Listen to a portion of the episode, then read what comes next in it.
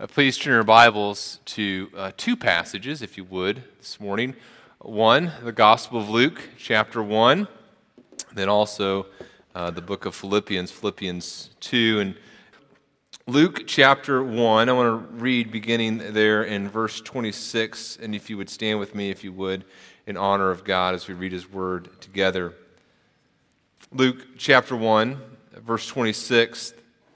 In the sixth month, the angel Gabriel was sent from God to a city of Galilee named Nazareth to a virgin betrothed to a man whose name was Joseph of the house of David. And the virgin's name was Mary. And he came to her and said, Greetings, O favored one, the Lord is with you. But she was greatly troubled at the saying and tried to discern what sort of greeting this might be. And the angel said to her, Do not be afraid, Mary, for you have found favor with God.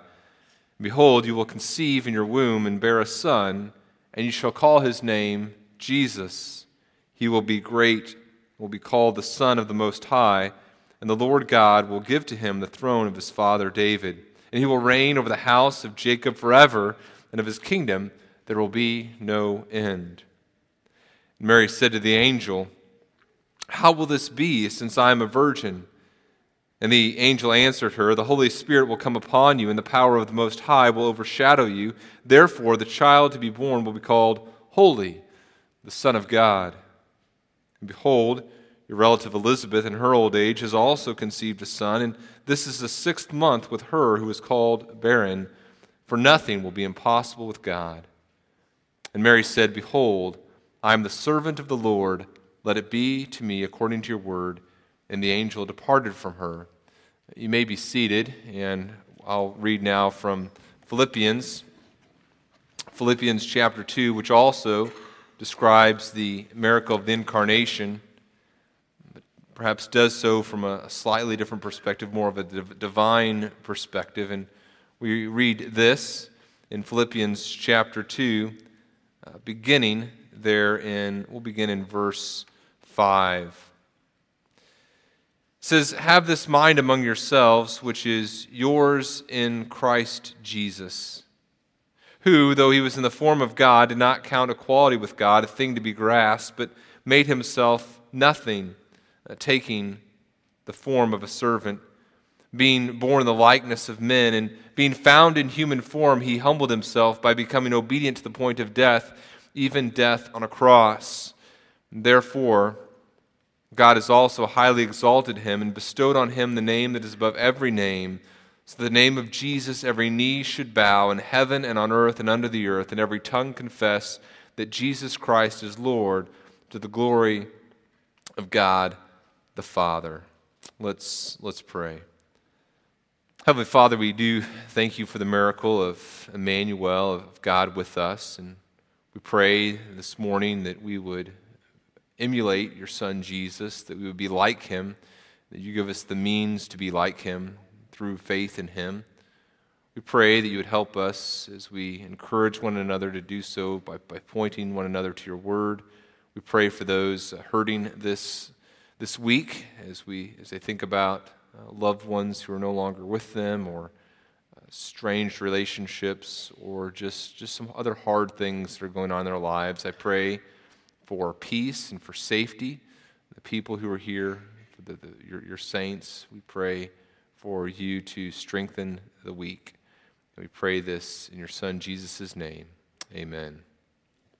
I want to begin this morning by talking about Christmas conflict, kind of talk a little bit about arguments that you might have, disagreements with, with other people around the Christmas season. In fact, I want to begin by giving you a Christmas conflict quiz.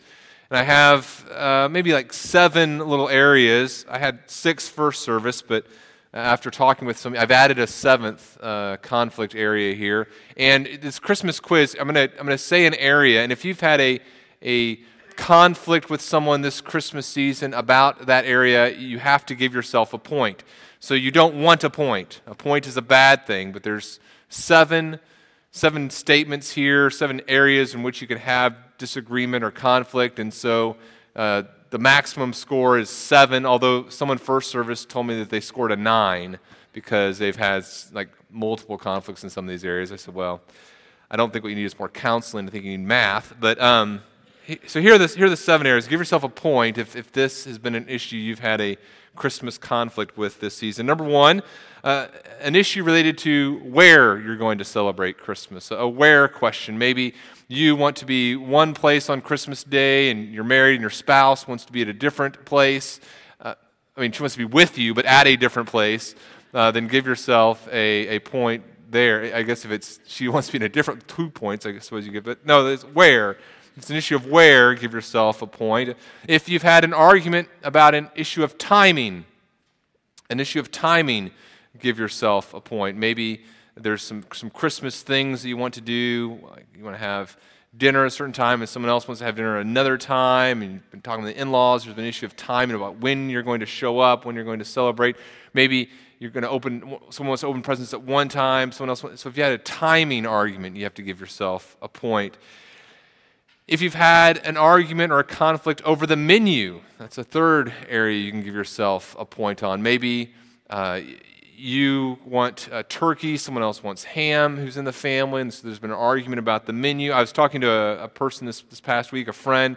He's uh, Indian, and his wife is half Palestinian and half Brazilian. And so there are all sorts of culinary conflicts going on there, at least potentially. And they, and they both like American food. So there's, there's all sorts of uh, things to choose from there. Maybe uh, fourth, fourth area would be an area related to tradition. Maybe there's been an argument about some sort of tradition in the family, and you've, you've had to kind of deal with that this week my wife comes from a family where it was a, it was a white Christmas family. The family would always watch White Christmas the week preceding uh, Christmas. I was more of a It's a Wonderful Life family. And so we've, we've compromised on Elf. It's kind of our Christmas, Christmas movie. Maybe, maybe you've had a, a conflict about budget, you know, kind of how much you're going to spend and, and uh, how much you're going to allocate to different, uh, different areas of the, the family budget. So that'd be a fifth, a fifth area. Or maybe a sixth area is gift selection for other people. You're going with someone to buy a gift for a, a third person, and there's, there's argument about what type of gift to get. Or, or maybe seventh, maybe there's an area of, of argument about whose turn it is to do certain Christmas things. Maybe you and your sibling take turns every year getting to open a certain present or put the star on the Christmas tree. Maybe there's an, been an argument in your family about turns. So tally up your score there. And, and if you have zero, zero points, congratulations. That's very exciting for you. Maybe you can listen to this sermon for a friend. And um, there'll be a sermon in a couple weeks online that maybe you can deceit that you can, can deal with, or, or, or good self assessment. Um, if you scored uh, one or two, maybe three, um, you can listen to half the sermon. Kind of, there's two points. You can take notes for one and just kind of tune out for the second one because you basically got this down. But any more than that, maybe this is going to be a, helpful message for you, and you should take uh, careful notes here. In all seriousness, um, conflict conflict is not an unusual thing, right? Conflict, disagreements, tensions in our, our families are not rare things. Paul, here in the book of Philippians, is dealing with conflict. He's dealing with conflict. We're, looking at verses 5 through 11 this week and next, but let me just give you a little bit of the context. We see some conflict taking place in Philippi the people to whom Paul is writing, and he says, Look, guys, I want you to complete my joy. This is verse 2 of chapter 2. Complete my joy by being of the same mind, having the same love, being in full accord. I want you to be of one mind. And we see here, there's kind of this hint of some disagreement. We also see this later in the book of Philippians. He says, I want you to do nothing from selfish ambition and there probably were some things being done from selfish ambition or conceit. he says, But in humility, count others more significant than yourselves. Let each of you look not only to his own interests, but also to the interests of others. And so Paul is concerned about the disagreements that exist in the church, and so he's encouraging them to practice humility. Humility means lowliness, considering others more important than yourselves. That's what Paul is exhorting them to do. Paul doesn't enjoy the presence of conflict. And, and I feel the same way. It's discouraging to me to find conflict in, in my life because it's not just in Philippi in the first century that conflict existed, right? This same sort of conceited, self interested, fueled conflict exists in my home. And it exists in your home and in your workplace. And, and sadly, even sometimes in the church. So I want us to look at what Paul puts forth as a solution here this idea of humility. And in fact, look at verse 5, we see his solution is even more specific. It's not just this general call to, hey, try to be humble. There's a more specific call he gives here in verse 5. And, and what, is, what does he tell them? He says, I want you to have this mind among yourselves. I want this, this attitude to permeate the church, which is yours in Christ Jesus. I want you to be like Christ because you are in Christ. Now, there's a, a beautiful a beautiful passage that follows here in verses 5 through 11. Paul uses very elevated language as he describes what he wants them, who he wants them to be like in verses 5 through 11, as he describes who Jesus Christ is. In fact, some commentators, as they look at this, some people, as they study verses 5 through 11, believe this might have been an early hymn of the Christian church because of its, its elevated style in the Greek. And what I think we see here is something very important about the link between theology and, and how we live our lives. See, sometimes uh, Christians will say something like, Well, I, I just want to. I just want to be like Jesus. I don't want to worry a lot about theology. I don't want to worry a lot about deep study. I don't want to listen to a bunch of long, boring sermons. I just kind of want to get practical and I, I want to just be like Jesus and, and do good things. And Paul, as he tells people to be like Jesus, understands that for a person to be like Jesus, what needs to happen? They need to know who Jesus is.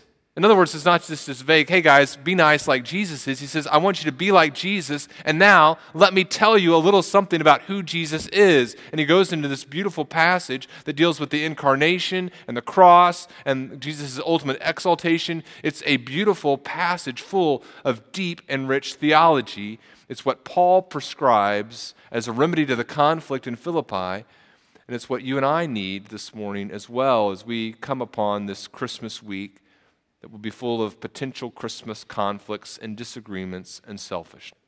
You see, the bottom line, we're not going to get into all the passage this morning, we're going to talk more about it next week, but the bottom line is that Paul says, look, because of Christ's humility, you and I can pursue joy this Christmas by practicing humility. Because of Christ's humility, you and I have the ability to experience joy this Christmas as we practice humility. And so in verses 6 and 7, I want us to, to look at verses 6 and 7. We're going to see the model of humility, we're going to see a means by which we can be humble, and we're going to, to look at Christ's humility in his deity. Christ as God exercising humility.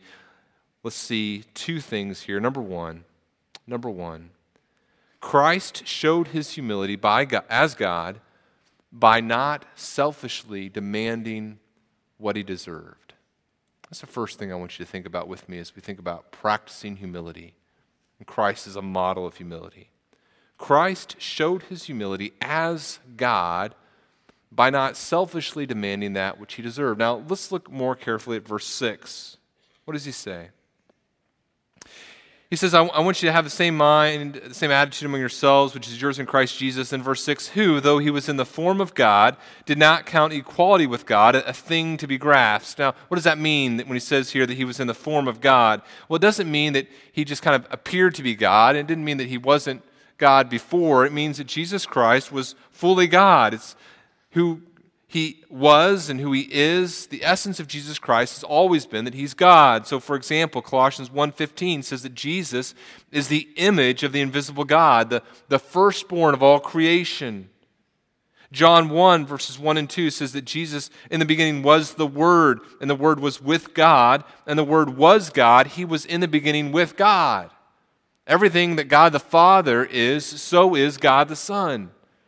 Passage we looked at earlier Hebrews chapter 1, long ago, This is verse 1 of Hebrews 1.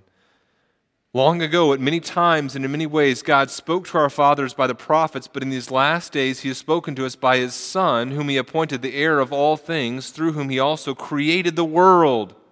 He is the, that's Jesus, is the radiance of the glory of God and the exact imprint of His nature. Everything that God the Father is, so is God the Son. There's no attribute that God the Father has that God the Son doesn't also have.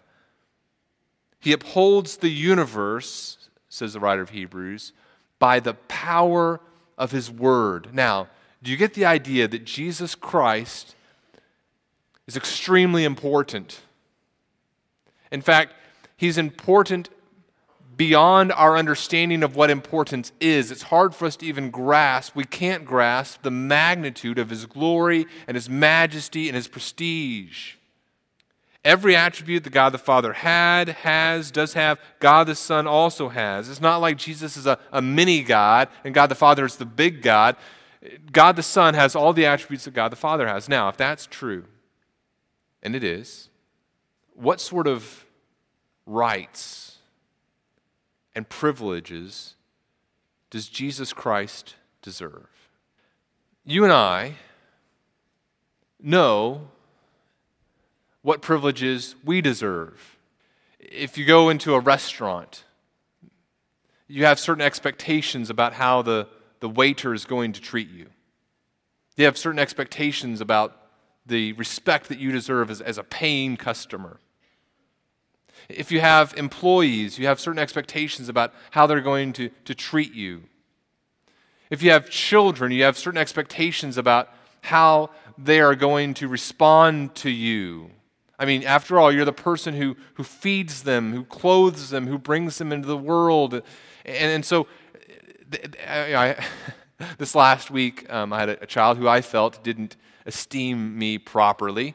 And so, um, we went through this very long recitation of things that are great about dad. You know, uh, how dad sustains my life. Uh, I continue to eat because dad provides food and mom provides food. And, you know, just, it was. Um, it was, it was beautiful. It was beautiful. Um, I'm sure this child just really loved it. No, we, we were, it was, uh, it was, it was humorous, but I, I think made the point. As a father, uh, I, I'm, a, I'm, I deserve some esteem, and it's, it's for the good of that child that they recognize that dad and mom deserve respect. Now, if it's true that you and I at, times deserve respect, we have certain privileges that are ours in different facets of our life. If that's true for you and me, how much more true is that for God the Son?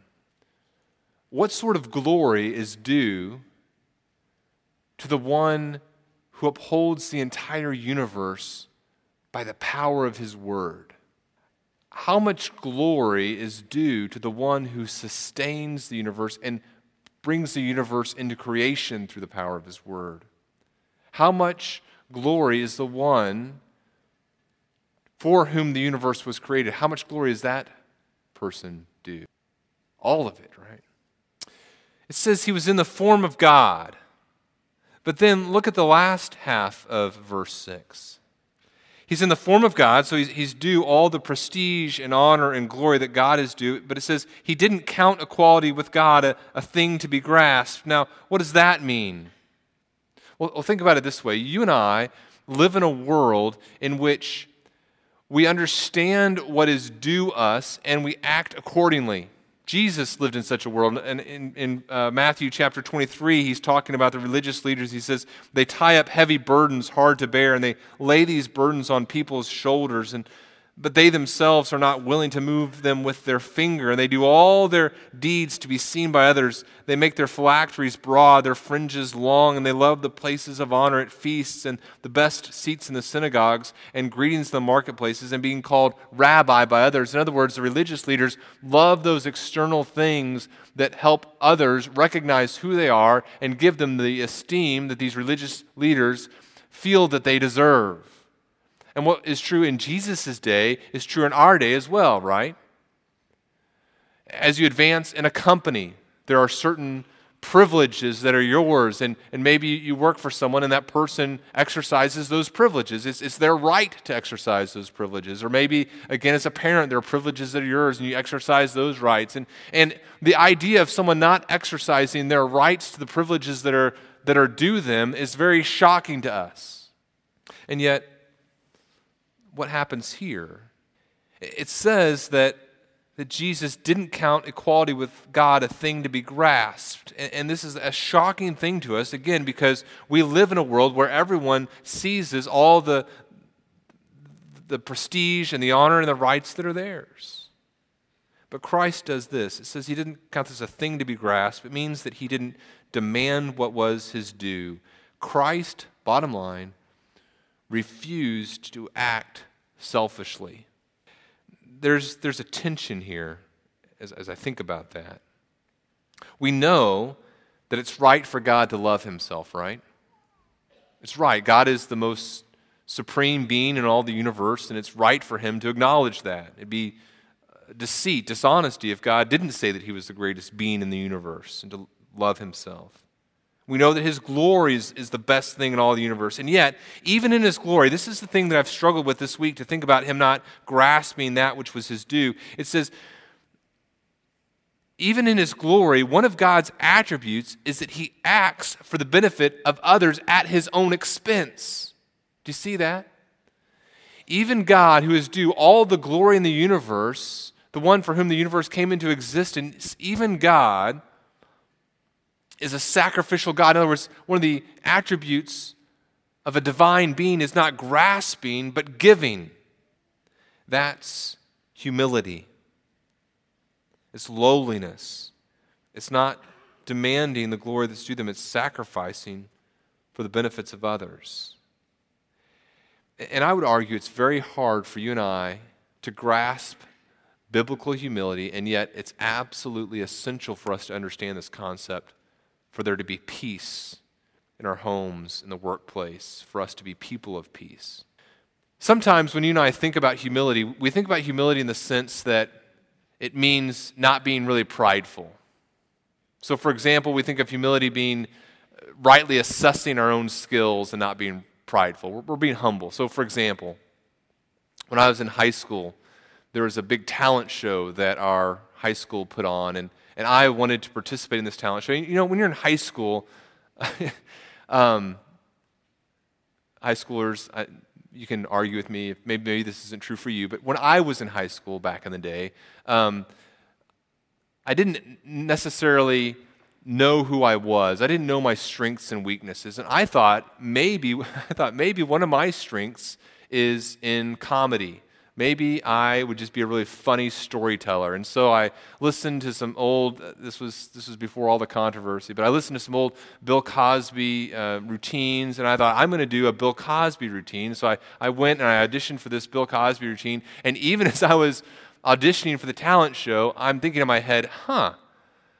I am not very good at this uh, surprisingly very poor at this. And so I talked to the teacher afterwards and my friends, and they confirmed, yeah, this is not your thing. And so we did not do the talent show, right?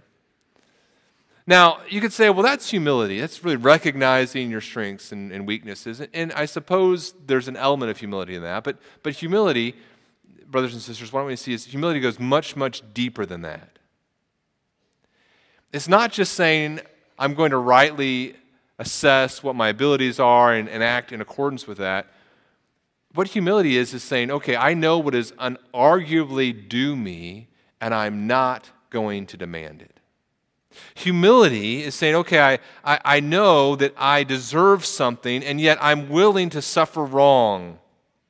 You know, I know that I have the, the right to the corner office, and I'm not going to demand it. I, I know that it's my turn on the, the iPod or the, the Wii or the Xbox or whatever, the computer, whatever it is. I know it's my turn. My sibling has had it for 20 minutes. Mom said 20 minutes, and then it was my turn. It's now unarguably my turn. And what humility is says, okay, I'm not going to demand that which I know is my due. Humility is to say, okay, I know that my spouse here, we're in this, this disagreement, and I, and I truly believe that, that I'm in the right here, and so obviously it's, it's my right to have this person come and pursue me and ask for my forgiveness. And humility says, I'm not going to demand it. And, brothers and sisters, what I want to tell you this morning is unless that is your model, unless that is your attitude, you are not going to be able to avoid conflict. Unless you say, okay, I'm going to model the humility that Christ has and not demand that which is my due, unless you turn that switch and say, okay, I'm not going to demand that which is my due, conflict is going to be inevitable. That's our model. That's our model, the humility of Christ. If I'm truly humble, it means I don't demand what I truly think I deserve. I don't demand that which is my due. I don't account, I don't count those things as things to be grasped, but things to be given. And if Jesus Christ, God Himself, can give up what is his due, certainly you and I can as well, right? On the little things. So that's our model. That's our model. Jesus Christ is, is our model. And you say, okay, well, Daniel, that's kind of helpful. So now I have this, this model of what humility looks like, but that only helps me so much.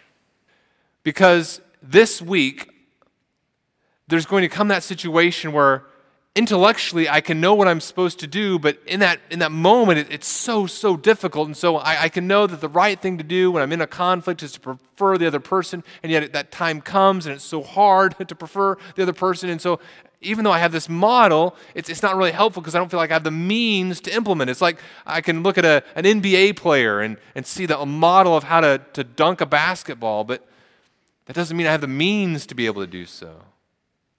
Well, here's, here's the neat thing. We're going to talk more about this in the coming weeks, but not only is Jesus Christ our, our model, but he's our means. And here's the second thing that I want you to see as we think about humility Christ showed his humility as God by selfless, selflessly choosing to become a man. He emptied himself, says Paul, by taking the form of a servant, being born in likeness of man. Now, now what does it mean to be to empty himself? Some have suggested, well, what does it mean to be not fully God any longer. We know that's not right based on what we've read already this morning.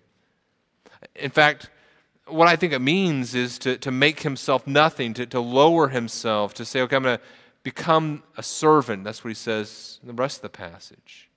He never ceased being fully God, but he, he emptied himself. He, he was, uh, shows here the, the, the extent of his self renunciation all the humiliation that followed is defined by him emptying himself. He takes the form of a servant. He was in the form of God.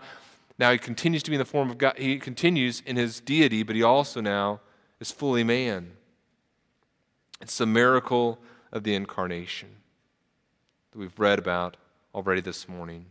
John 1:14 The word became flesh and dwelt among us. We've seen his glory glory is of the only son from the father full of grace and truth. No one has ever seen God the only God who's at the father's side. He has made him known. As we think about the humility of Christ we see that we needed not just a model not just this intellectual okay now I now I see what it looks like but we needed the means by which we could become humble how does Christ becoming human help us in that? A couple thoughts. One, it means that our sins have been paid for.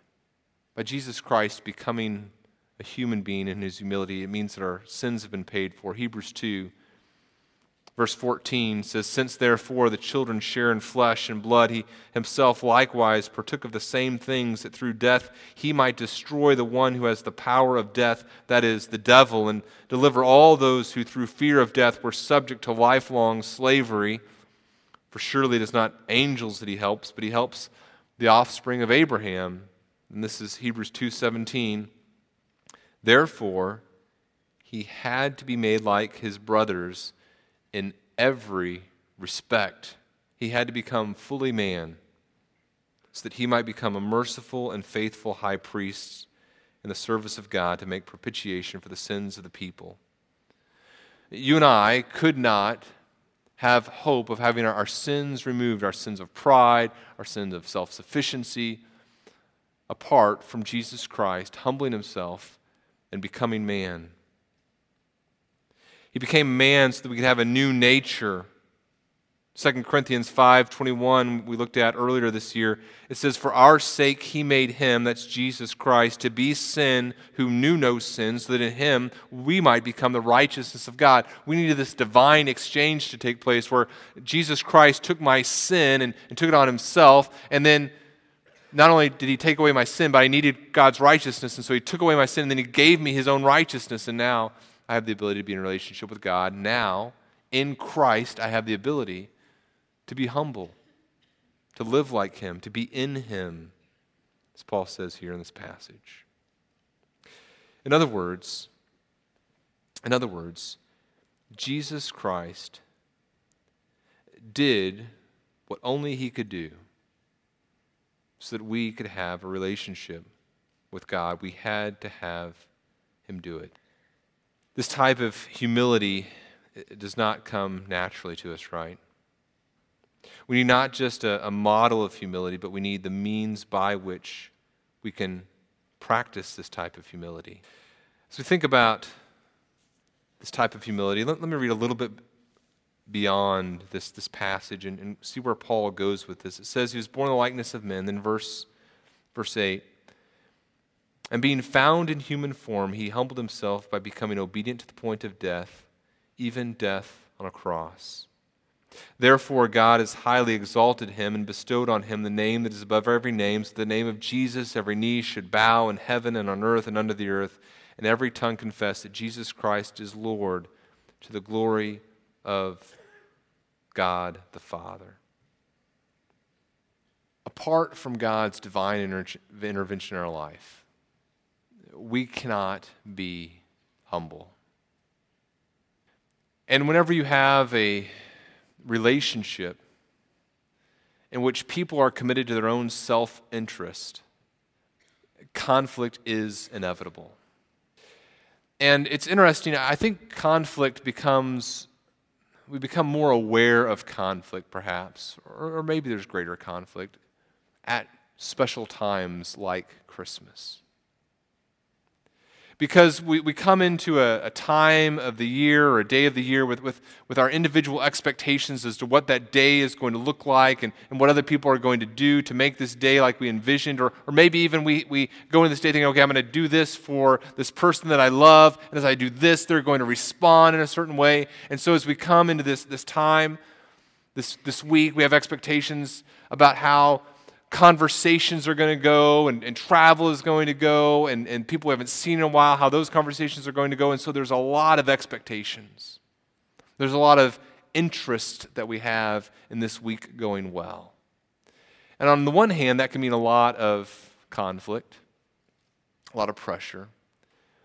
But on the other hand, it, it can be a great window into our soul by which God uses a very stressful week to reveal what is is true or not true of, of our hearts. Are we humble people? Are we a people who look to Jesus Christ as the model of what humility is to, to be like? To look at Jesus Christ as, as Jesus Christ refused to grasp equality with God, as Jesus Christ refused to demand the rights that were, that were His as creator of the universe, as He refused to do that, I'm going to be a person who refuses to demand the things that, that I think that I'm due. And certainly I'm going to be a person who refuses to demand the things that I just want.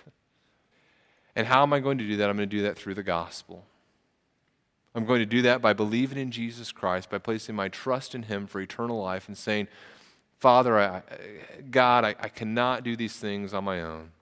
I cannot have a relationship with you based upon my own righteousness. I, I need the righteousness that comes through faith in your Son, Jesus. And for those of us who are believers, we say, God, I'm going to walk by faith now in humility.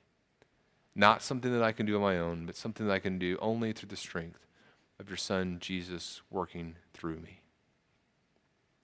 Jesus Christ is both our, our model of humility and the means by which we can practice this type of humility. It's a humility that doesn't come to us naturally, it's a humility that only can come to us supernaturally. And as you partake of the Lord's Supper this, this morning, I would encourage you to be, to be thinking about what we've talked about in terms of humility, asking God to reveal in you how you need to further emulate the humility of one who gave up his life for us. The Lord's Supper points to his, to his body broken for us, the new covenant in his blood, symbols of Christ's humility. Ask God to be revealing how he could make you the humble person that he desires you to be in Christ Jesus. Let's pray. Father, we do ask that. We ask that you would help us just think very carefully about conflict in our lives, about disagreements, about areas where there isn't peace. We pray that we would be people who pursue peace through our Savior Jesus Christ, modeling his humility through the means of the gospel. We pray this in Jesus' name. Amen.